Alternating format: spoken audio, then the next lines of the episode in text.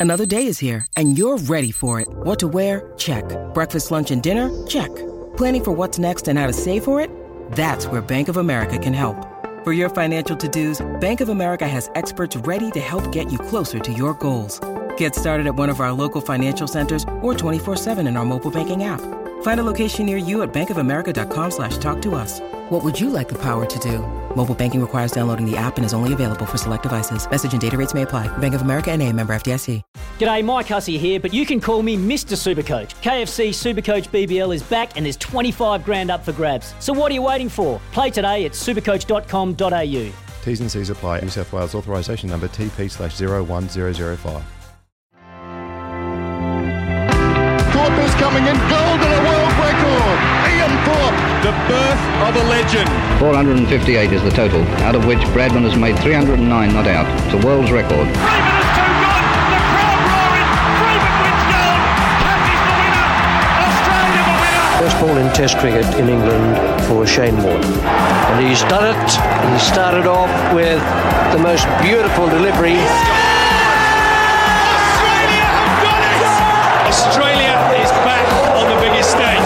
Welcome to This Is Your Sporting Life for Tobin Brothers Funerals, celebrating lives. Here's your host, Sam Edmund.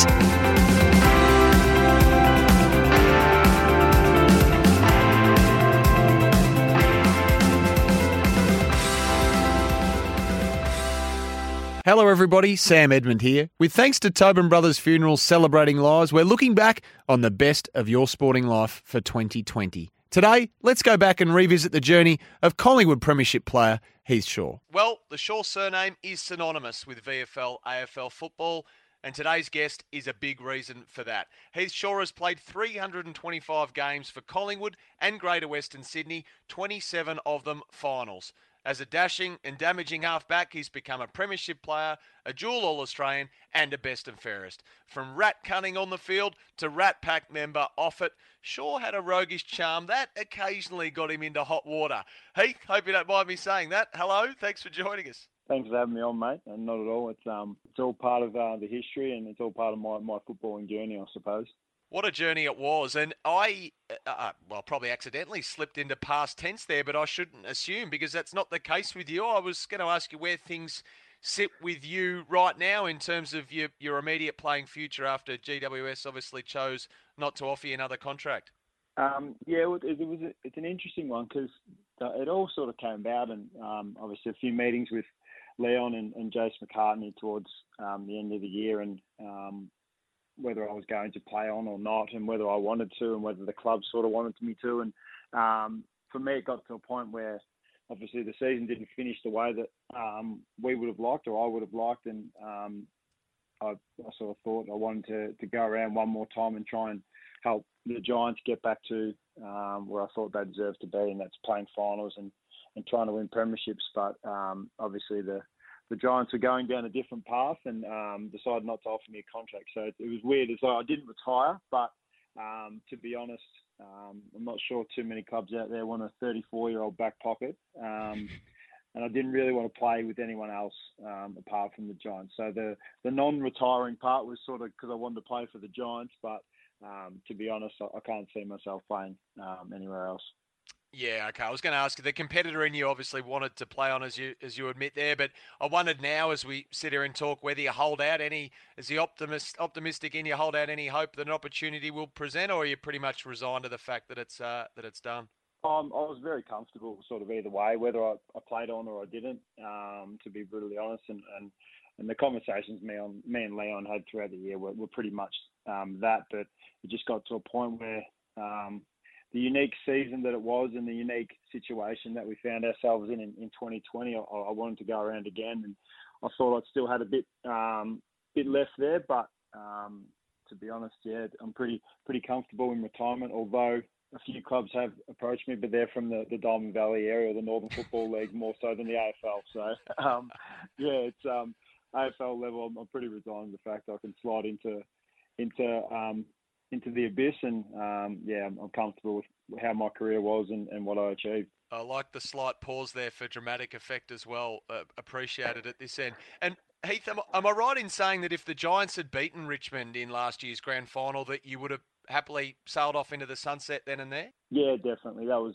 that was um yeah that was the ultimate dream and the the, the ultimate ending um, to my career. Um, I wouldn't have been able to beat Uncle Tony's record, which I would have been a bit upset about, but um, yeah, finishing off with a premiership would have would have been um, would have been ideal, and, and, obviously that didn't work out as well, and and that was the, the reasoning behind playing again um, this year. But um, it doesn't all all fall your way, and and yeah, you just sort of deal with it, and, and you move on and you move forward, and, and football's a it's a very unique um, especially AFL football, it's a unique situation. You, you, it's a love hate relationship you get with it, and it just wants you coming back for more and more. And um, I think that was sort of the, the temptation for me to go around again, is because as much as you love and hate it, the, the competitiveness in me and the, the competitiveness of AFL football, um, it makes you want to come back and, and do it again. So um, very comfortable not playing, but I will definitely miss it. So on grand final day last year, while you were still on the MCG, is it right that the chief executive Dave Matthews there approached you on the ground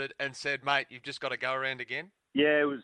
Oh, obviously, that was a, it was a tough pill to swallow, sort of losing the way we did. Um, and and Dave sort of, as, as I was sort of walking past him, he said, "You can't you can't finish like this, mate." Um, so that was something that was um, it was sort of good to hear after such a a bad day at the office, and um, I actually did the press conference after after the game. I was I think I was the only one that did a that was spoke, spoke to the media after that grand final, and I got asked that question straight away, and um, I said it was a pretty simple answer. I said if we win, if we win, I'd retire, but we didn't win, so there was always a chance that I'd go around again. So uh, I'm glad I, I'm glad I did.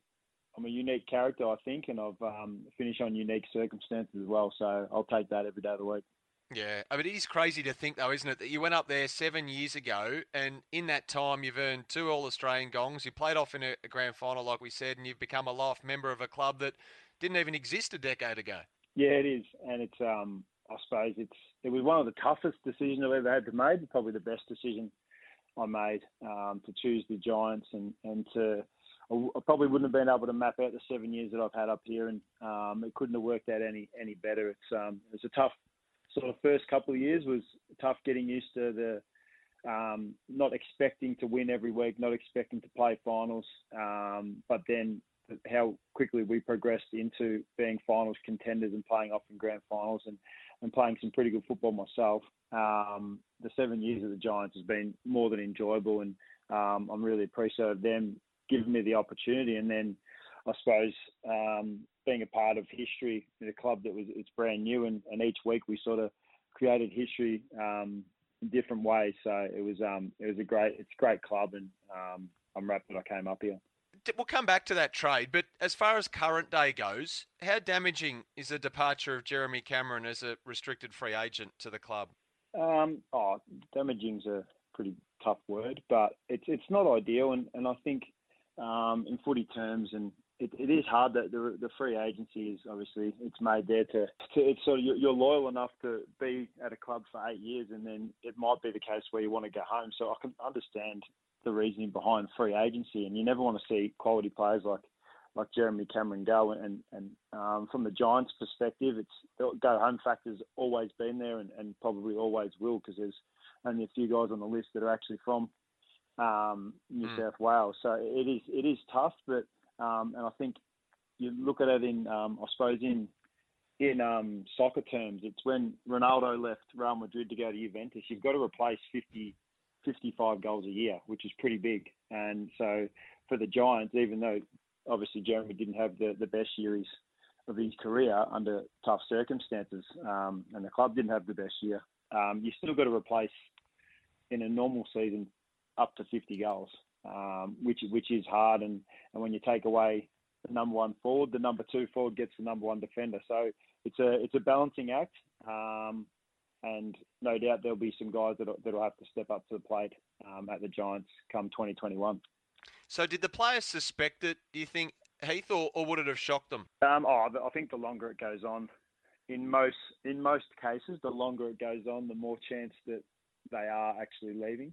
Um, it's still a little bit of a shock to the system because he's obviously been a part of the furniture from, from day one, but um, everyone's got um, sort of different circumstances and, and, different reasoning for for making decisions about their footballing careers, and Jez has obviously got his reasons. So yeah, you definitely don't um, don't knock the guy for making those decisions. It's it's sad to see him go, and um, he's been such a pivotal part of um, the Giants. I think he's been leading goal kicker every year since his since um, existence. So it is it is someone that will be hard to replace. But um, no, the players the players aren't aren't filthy at him or dirty or at him about making that decision because um, it's his career and he does what's best for him.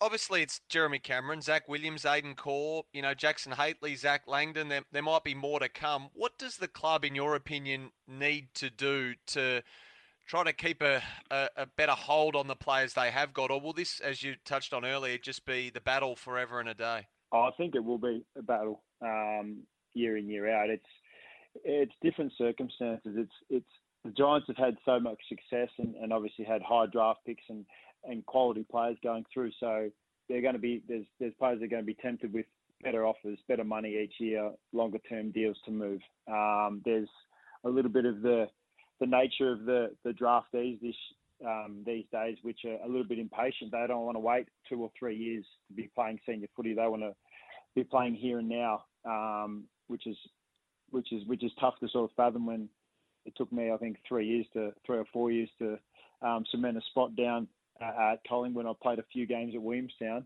um, and it's sort of it's sort of that impatientness coming from um, draftees that they'll have to deal with, and and then it's the go home factor as well. So it's it is a tough spot to be in, and I think um, the club's done an amazing job to keep guys as long as they have. And I know it's there's a few players that are leaving through um, free agency this year and, and, choosing to go to other teams. But it's it's it's happened throughout the, the time I've been at the um, at the Giants. I think I'm one of only a few people that have actually been delisted from the Giants. Usually everyone's getting traded um, and finding a place somewhere else. So it's it is a unique um, situation. It's a unique club, but that's what I think um, at times attracts people to actually come to the Giants at the same at the same time. You're listening to This Is Your Sporting Life thanks to Tobin Brothers Funerals, a family-owned business since 1934. Next, Heath Shaw takes us back to the beginning: childhood, getting drafted by Collingwood as a father-son, and life under Mick Malthouse at the Pies. You're listening to This Is Your Sporting Life with Sam Edmund for Tobin Brothers Funerals, celebrating lives.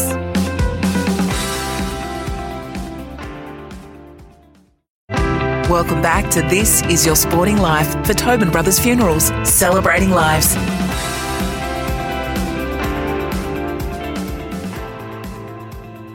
Great to have your company on This Is Your Sporting Life, made possible by Tobin Brothers Funerals, celebrating lives. We're with Collingwood and GWS great Heath Shaw. Well, Heath is the son of former Collingwood skipper Ray, the nephew of former Collingwood skipper Tony, and ex-player Neville.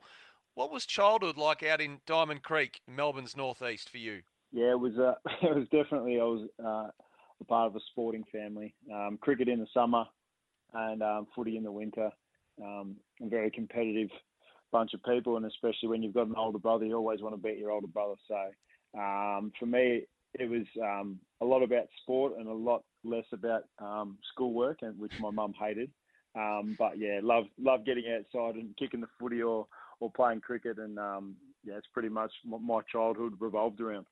So you were born four years after I think your old man retired, but you were you were as old as nine, I think, when Tony hung up the boots. So did you have that grasp at that age of what the Shaw name meant to Collingwood? Yeah, I, I did. Um, we used to, me and my cousin Braden used to go to um, a lot of the games when Tony was coaching and, and kick the footy in the in the rooms after the games and, and get to meet all the, the players there. And um, it was a good experience, but in a way, it was sort of normal for me um, being being around football clubs and um, obviously dad playing locally and coaching locally. I was um, always at the footy club or always at the footy oval, um, kicking the ball around. So um, as I got older, I sort of understood more and more about, um, I suppose, the, the Shaw name and, and the achievements that um, obviously my old man and, and my uncle uncles um, had had at that higher level. And then you appreciate it even more when obviously brother and and then you start playing at that level and play a few games and understand how how much of a, a, journey I suppose it is to get to that top level and then and then to to be um, like in Tony's Tony's eyes play 300 games win win a grand final and, and captain a grand final you look at you're at the top level um, for a long period of time, and, and the journey it was to get to there, and then to achieve what he did, it's pretty big. And it's pretty um it's pretty special for one family. Yeah. So your journey though starts at Diamond Creek Footy Club. Am I right in saying there, Heater, that you played in four straight premierships at one point in time? Yeah, four premierships in a row. I think it was from under 10s, 10s, 11s, 12s, 13. Yeah, and I think the the good thing about those premierships, if I'm I can remember correctly, we, we were never favourite um, sort of going into a final series, and we were never favourites going into the grand final. So sort of the underdog tag each year in different ways. And yeah, back in Diamond Diamond Creek and, and Diamond Valley, we had a we had a pre- pretty successful team, football and cricket. So it was like a good group of blokes, and and um, obviously good some good memories down there. And I spent a bit of time in Diamond Creek, especially on the on the weekends, going to parties and, and obviously playing footy and and cricket there as well. So it definitely holds a special place for me in my um, football and sporting career. Now, I know this won't embarrass you and you'll embrace it, but weren't you best of field in all four of those grand finals as well, for good measure? um, I reckon I was three out of four. Probably not four out of four, but but three out of four. And yeah, again, it was it was a unique situation. At one point, I think I, I was playing centre half forward and even did some ruck work when I was a, I think it was under 10s, and then I made my way to um into to playing in the centre. And and the funny thing was, I, I never played those positions at all, forward or in the midfield at AFL level. So it's, it's I've come I've come full circle, and I think I'll blame Mick Malthouse for that. He's the, he's the one who put me to the halfback flank and and said you need to learn how to defend. So, um, and I never looked back. So you were taken by Collingwood under the father-son rule. It was the 2003 draft. I think four years after Rhyce was drafted uh, as a father-son as well. Were you hell bent on playing for Collingwood Heath, or would you have happily played anywhere? Um, I was pretty determined to play for Collingwood. Um, that's that's where I wanted to go, and as a supporter growing up, and um, the family name. So that's where I wanted to go. But if it come come down to it, and, and Collingwood didn't want me, which eventually they didn't, then I would have played anyway because I just love my footy and, and and just wanted to be. I was a competitor and just wanted to play at the top level. You've always been quick. You've always had good foot speed, despite what uh, the biomechanic experts would term an abnormal running gait and the rolling shoulders. And was that something Collingwood tried to fix initially when you got there to, to straighten your posture? Maybe something they gave up on? Yeah, we gave it a crack a few times. Um, I had a few injuries when I first got to Collingwood, um, and obviously the a few groin injuries and, and lower back, and um, obviously the, the the the Pies thought that um, there was something definitely wrong with my running gait, and that was contributing to these injuries. So there's a few few instances where we tried um, certain things to change my running style, but when I get tired, when I get tired, I just refer back to what what's normal and what's comfortable, and that's the um, the shocking running style that you see most weekends. What was your relationship as a young fella like with Mick Malthouse? I was pretty to be honest, I was pretty scared and intimidated him by him in my first couple of years. And eventually, well, the senior coach starts talking to you when you when you start playing senior footy. So that uh, from there on, and when I played my first few games, I think he, he sort of saw something in me, and he, and he knew that sort of spot. Like I said, the halfback flank. He thought that was the best spot for me um, to reach my potential. And yeah, I've, I've um, I still keep in contact with Mick, and that relationship grew grew over over the years I spent with him, and, and he was the, the coach at the Pies, and then afterwards as well when when he left, even when he went to Carlton, um, we still keep in contact, and as I said, we still keep in contact to this this day, and he was one of the first to, to ring me after I got delisted from the Giants, and and even he said um, he thought that was a good idea by them. Um, he's always been someone who, who who said you you want to leave with something left in the tank. You don't want to be on empty. And I had nothing else to prove in my footballing career, and, and he was a big big part of that. And and we'll always have 2010, and, and then we'll always have the the, um, the friendship that's grown over time. And, and definitely look forward to, to catching up with him when I get back to, to Melbourne. Oh, I can imagine. Great to get the encouraging call from Mick, soften the blow, and then he turns around and says it was the right decision. You've got to love that. Um, the side, though, Collingwood almost grew with you, didn't it, Heath? I mean, elimination final loss in 06, post preliminary final loss in 07, another prelim loss in 09, and then came, of course, the great year that was 2010, where you're among the Pies' best players in both grand finals. First, the draw. I mean, I don't know what more can be said about the final minutes, but they were as tense as any game most people have ever seen. What was it like being out there? Is the memory as vivid now as it ever was? Yeah, it is. It's it's that feeling, and I think I got a glimpse of that feeling sort of last year when we were when we played Brisbane up at the Gabba and, and Collingwood at the G. It brought back memories of it's a little bit, especially when you're playing in the back line, that you don't want to make a mistake. So you, you're concentrating fully on, on not making a mistake, or you don't want to be the guy whose whose man kicks the winning goal for the opposition. So it's um it's as intense as like humanly possible, but the thrill that you get sort of after obviously a win, and, and the, the sort of the shock that we got when we when we drew and the confusion around what was going to happen from then on. It was yeah, it was a fairly intense sort of last quarter, and um, to be honest, if if they'd played extra time, I think in that after the draw, then then we would have been in big trouble. But on the flip side, coming back the next week, I w- I couldn't have been more confident that we are going to win. And just on next week, the grand final replay as it was, I mean, that delivered, I guess, ultimately your the legacy moment of your career. Uh, how does the smother live on with you all these years on? It's a unique thing because I'm going to be I'm, I'm going to be remembered for a few things. I think probably a unique character getting in trouble off field and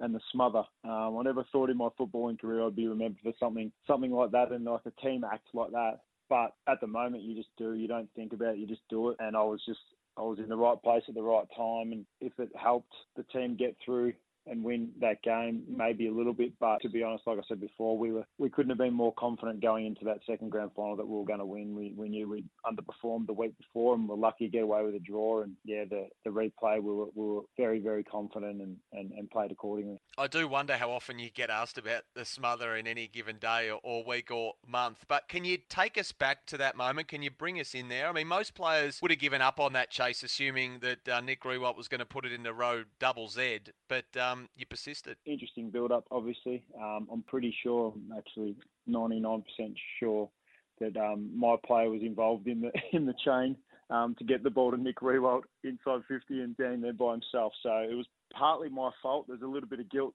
um, there running back, and it is a little bit of the.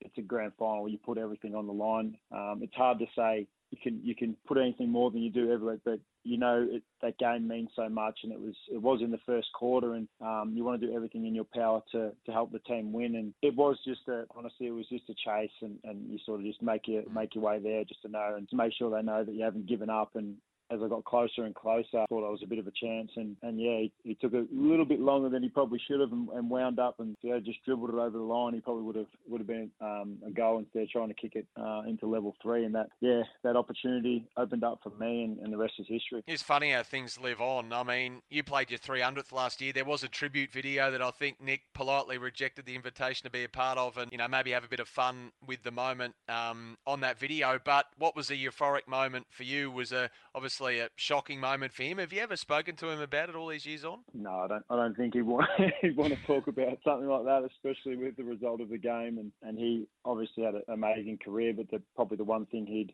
he'd cash it all in for is for a premiership. So mm. um, we haven't really discussed that. I know one of the coaches at the Giants, Lenny Hayes. I, I do. If someone asks me about two ten or anything like that, I, I sometimes forget that Lenny was he was on the receiving end as well. So it's um it is a tough sort of pill to swallow, I think, for, for, for anyone who has finished a, a career like like those guys that haven't um, won a premiership, and that's why I'm I'm, I'm very lucky to, to do what I've done and, and been able to do that, and, and that's the reason why I was very comfortable like finishing up and, and very comfortable. I didn't have much more to achieve in my football career as much as I'd you always sort of the competitive competitive beast that I am, you always think you can go around again, or you can you always hmm. think you've got a little bit left. You're with This Is Your Sporting Life, brought to you by Tobin Brothers Funerals, celebrating lives. Just visit tobinbrothers.com.au. Well, after the break, Heath Shaw has made headlines for much of his career, but some of them have come from his off-field antics. We'll revisit some of those after this break. You're listening to This Is Your Sporting Life with Sam Edmund for Tobin Brothers Funerals, celebrating lives.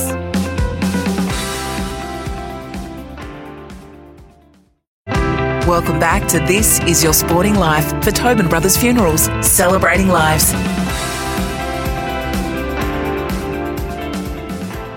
Hello, we hope you're enjoying this week's edition of This Is Your Sporting Life. We're chatting with much loved Collingwood turned GWS defender Heath Shaw. Well, Heath, your former captain at Collingwood, Nick Maxwell, once called you a maniac, but I mean, you're a natural born rogue, aren't you? Let's be honest. Yeah, I think from a very young age, um, that was pretty evident.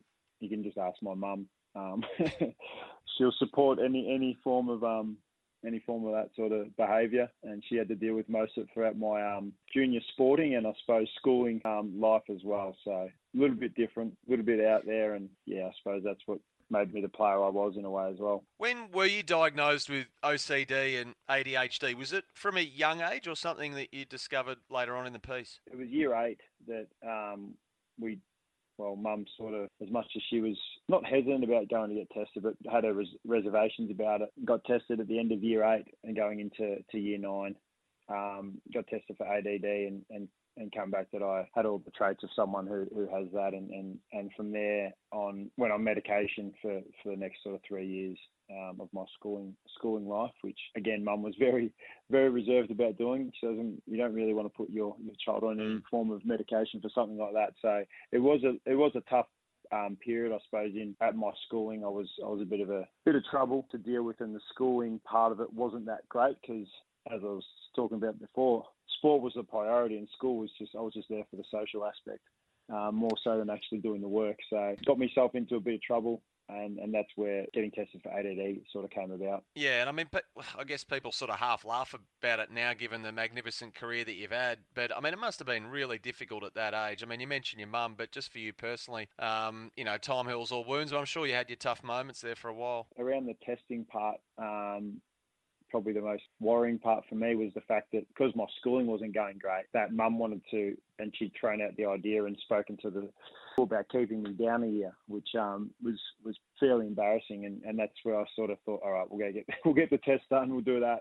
But I don't want to I don't want to be kept down. I don't want to you know repeat a year. So um, that sort of straightened me up a little bit. Um, along with the medication, but yeah, it was it was a little bit of a shock to the system when that was thrown out there, and obviously even I think most people with ADD or ADHD. It's not that you deliberately go out there to do the wrong thing. It's just that you don't think about it. You just do it. so there's no thought process and the consequences. It's just this seems like a good idea. Let's just do it. I just did it and then worried about that um, that later. So yeah, it was it was a little bit tough around there, but I suppose I was only at a young age and I was I was still growing up and, and mature and trying to mature and um, that sort of kickstarted that a little bit. August 2008. I'm sure it's a period that you remember not too fondly. Um, you crashed your car while drink driving and, and it was you and your teammate Alan Didak who were suspended for the rest of the season, which is a big penalty, including finals. Um, you'd repeatedly told the club Didak wasn't in the car, and then the truth inevitably came out.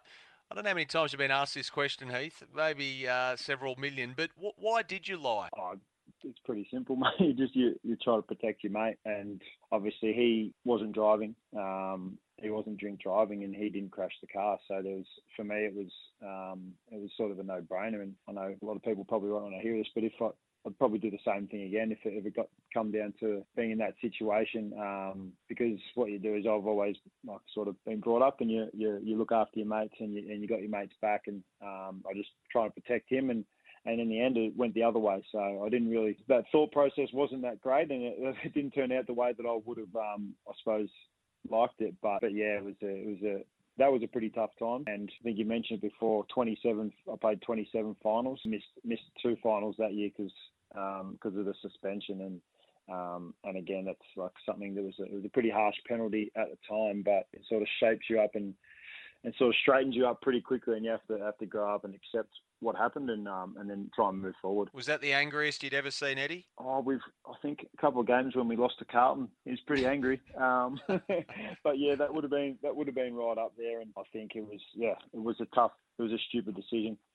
Um, it was a stupid mistake, and and it and, and when you think about it, and I think Mick mentioned that um, to me, and and did. It's like you hurt it hurts yourself. You could have hurt someone else. You miss out. You, you're getting punished, but you're actually punishing your, your, your teammates as well because they would love to have you out there playing. If we fast forward to 2011, um, Heath, you, your Pies are second on the ladder, I think, going into a round nine game against Adelaide when uh, Mick Malthouse springs a surprise by telling the team that obviously the regular defender Nick Maxwell is going to play forward. What happened next for you? Another another fairly um, smart decision by me. um, yeah, it was it was sort of you know it was like I suppose betting on football and betting around football was um, a little bit wasn't as strict as probably it is now. Yeah, um, yeah. And so just having a little sneaky sneaky twenty on Maxi at hundred to one or whatever he was paying to, to kick the first goal was um was just it, it was a bit of fun. It's not obviously if he had got up two thousand dollars isn't really life changing and it wasn't um like we were corrupting anything, but it, it was against the rules and I was shocked to be honest that I obviously got caught. It's probably the worst bet I've ever put on put a twenty dollar bet on and lose twenty thousand is not ideal, um, and get suspended for eight weeks. So it's not the not the smartest bet I've ever put on. But again, yeah, if you, if you I suppose if you put yourself in a position to um, and you do the wrong thing, then you're a chance of getting caught, whether it's one percent or um, ninety five percent. And, and yeah, again, that was it was devastating because obviously we were flying. Coming off the premiership and, and our team was, was humming along. And I remember sitting in the room next to the powers to be who were making the decision on what the punishment was going to be. And 14 weeks got thrown up, and I knew that was the whole season. Then negotiated down, I think down to, to eight eight weeks suspended, which would mean I'd be able to play the first final. And yeah, the the non guarantee of being able to play that first final as well from from Mick, which was I think it was a bit of mind games from him um, to get me to work work hard and come back in, in good shape was was was hard. And and you never know. As as I said, the team was flying. I think we lost two games in the regular season, and to to bring someone in who hasn't played in eight weeks after the team's been performing so well, it it would be a big call. And um, lucky enough, I got to play played pretty reasonably and um, we made the grand final but fell short. Yeah, and obviously on the night itself that um, he did play forward, Nick Maxwell, the late John McCarthy ended up kicking the first goal anyway. I think if I can ask a cheeky question, is that something that you thought when the game was on that bugger it, he hasn't even snagged the first one? Yeah, well, I think during the game I definitely thought about that because um, when the first goal goes, you know, um, if and Maxie was starting there, and obviously the when usually he's standing beside you, you, you sort of look out for him, and he was down the other end. So uh, in the heat of the moment, probably not, but then once that first goal was like, oh well, it didn't work out, and then I think it was a couple of weeks later that it all, all came about, and yeah, wasn't ideal timing, but again, that's another another thing that I've learned from, and and I suppose kicked me into gear of, uh, I suppose, maturing a little bit more. And I think everyone has certain things throughout their lives and their career that they learn from, or they've um, had something which that's, that's tested them um, a fair bit, and that was definitely one of them in, in terms of footballing. But um, it was hard in the in the in the off-field sense because still training, still doing everything normally, but I suppose in Melbourne in the bubble, walking down the street, and even to this day, still get a little couple of sledges about um, um, putting bets on on football. That's for sure. they, they never let you forget, do they? But I mean, we all, you're 100% right. We all mature, of course. I, I wonder whether the Heath Shaw of 2008 or even 2011 would have thought the Heath Shaw of 2020 would have a fondness for antiques and duck ragu and a love of red wine. I don't think I don't think in 2008 I'd even tasted a red wine. So yeah, it is. It is it's it's it's come I suppose I've come full circle. And I think I have matured over time, and, and even um, an angry man leaving Collingwood um, to to being where I am now after seven years at the Giants. I think it's it's it's definitely been a process of well, 17 years of, of football, but 17 years of learning and 17 years of um, understanding um, my faults, and and then and then I suppose maturing, and then and then at the same breath teaching what was at the start a very young Giants team, and teaching um, then that it's it's okay to make mistakes, but um, probably don't do them to the extreme of of what I did. But and um, but then again, you just learn from everything. So it's it's mm. it's been a like I said, it's been a great journey, and um, it's only sort of a little part of I suppose my whole life, but it's been a really really big part of my life to date. We're chatting to Heath Shaw on This Is Your Sporting Life, all thanks to Tobin Brothers Funerals celebrating lives. We'll be back shortly to wrap up with Heath, who has had front row seats to the rise of the GWS Giants. You're listening to This Is Your Sporting Life with Sam Edmund for Tobin Brothers Funerals, celebrating lives.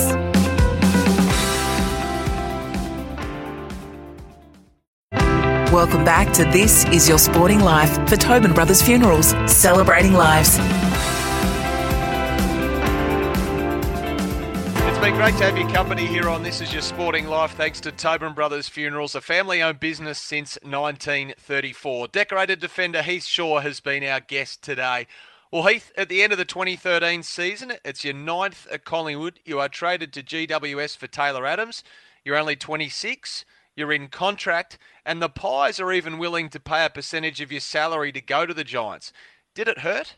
Yeah, it was. Um, I suppose that was a a big shock to the system. As much as the the rumours around me, Collingwood wanting to trade me and all that, I just sort of thought, nah, I'm I'm a, a good enough player. They can't, they wouldn't want to trade me, um, sort of thing. So um, when it actually came about and when it actually um, I was told, I suppose, that they wanted to trade me. It was it was more shock to start with, and then I sort of went through the process, a bit of anger, and then um, a little bit of what's next, and then what am I going to do, sort of thing. So it was a it was an interesting time, and and and like I said, I was a I suppose that year wasn't ideal for me. I was I was a bit of an angry man that that year, and wasn't playing as good as I would have liked, and I suppose the, the relationship with the coach wasn't ideal, and and all of the above, and it all, all contributed. And, and, I, and I did did leave Collingwood to go to the Giants as an angry man, but knew as soon as I stepped into this new club that I'd have to get over that and, and move forward and, and, and, and change my ways in, in a way as well. So as you sit here now, and I think at around that time you said you, you went on the record to say you wanted to stay at Collingwood forever. Do you have a, a solider grasp as you possibly can over why the trade happened, and was it all down to the relationship with Bucks, or was it was there more to it than that? Well, definitely played a big part in that, and, and I suppose an additional part of that is the the impact that uh, me not necessarily agreeing with or uh, being a distraction to the rest of the team as well, um, which I which I understand now. Probably didn't back then, um, but definitely understand now. And um, the relationship wasn't great, and, and the way that the communication between myself and Bucks wasn't ideal. And, and then if that's done in front of young players, it's done in front of any players. It's not ideal for the group. So um, I can understand why the trade sort of came about now, but at the time I was obviously blaming the club and, and blaming Bucks for everything. And what's it like now with you and he? I mean, have you sought to repair or re-establish a relationship, or it just uh, hasn't got to that? No, it hasn't. It hasn't got to that. But um, oh, to be honest, it's it's yeah, it's been it's been seven years, and I think I've I've grown and matured and um, sort of understood a little bit more um, what I was like and and how how I could it could get to that point. Um, doesn't necessarily I mean I think it was a right idea because I'll never admit I'm wrong, even when I am wrong. Um, as you can see on the football field. Um, but yeah, no, we haven't. It hasn't been um, something that I've I've felt the need to do or felt the need to repair or anything like that. So it's it's just sort of been left as it is. If walk past and see him, I've seen him at a few functions. It's shake of the hand and how you going and, and sort of move forward. So you go to a Giants side that has won one game the season prior. What did you find when you got there, Heath? Um, local footy club environment in a um, professional um, system. So it, it had the feel of a local football club. It had the like the facilities weren't finished when I when I got there. We were sort of hopping around all over the place. Athletic we were under athletics track doing weights down the street, um, training at an oval, and um, that was my first sort of pre-season. I was like, I've gone from what was then the the Lexus Centre to uh, an athletics track. I'm like, what have I done? But then once that sort of sort of season started, I sort of understood what the what the group was about, what the team was about, and the drive for them to win and to get better was always there,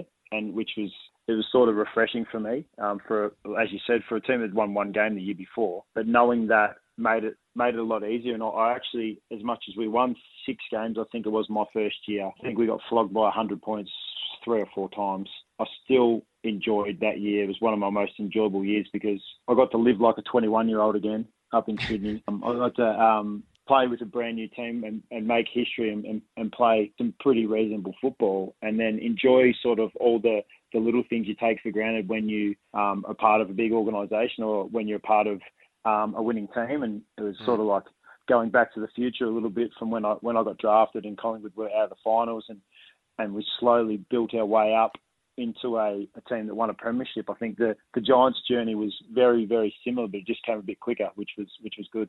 Yeah, yeah. Well, I was going to say a bit like the Pies. The the Giants grow, you know, upon year upon year after your arrival until you get to a crazy year, the 2016 season, the preliminary final against the Dogs Heath. I mean, that's probably uh, considered or widely considered one of the greatest games of the modern era. You lose by kick at home. Your opponent, Tory Dickson, kicks four. Did that sting as much as any loss that you didn't uh, had in your career? Yeah, it, um, yeah, it did. It was it was sort of it was hard. It's hard to sort of explain. I was I was I'm usually pretty good at getting over like a loss. It takes me like an hour, even sometimes in the final like finals losses. Um, it takes like an hour to get over it because you're like, well, it's done now. You move on. But that one took a long time to actually get over. Um, definitely didn't watch the grand final the, the the week after that. Knew that I underperformed after having a really really good year um, up to then. Um, underperformed on on on that day, um, I wasn't up to, to standard, and, and I contributed to a loss that was sort of, in a way, it was sort of described as, as ours to lose. Um, and and as we saw, the Bulldogs went on to win the premiership, so that that was sort of salt in the wounds a little bit, and um, it hurt rolling into the next year, that's for sure.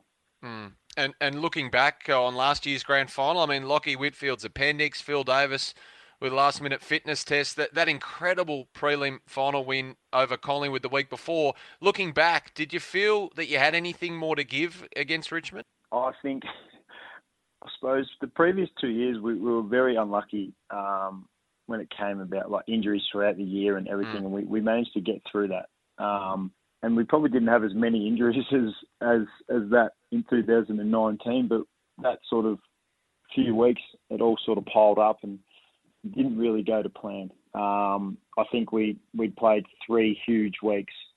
First game against the Bulldogs, which was a massively physical and aggressive game, um, which we came out on top, but still takes its toll. Um, go up to Brisbane underdogs and and then sort of grind away um, a pretty hard fought win away from home um, against a pretty good opponent, and and obviously then you ride the high into the next week going into a prelim, and you just you sort of you're on a roll and you just roll with it, and, and same sort of thing. It was like seven minutes, I think, in the last quarter. I think the ball spent most of the time in in Collingwood's forward 50, and to mm. to just get over the line there, it it was like we we could have gone about two ways. It's like understand where we're at, or just ro- roll with it, and, and we definitely roll with it, and a few injuries, and um, you can look back afterwards and say we were, we were definitely spent.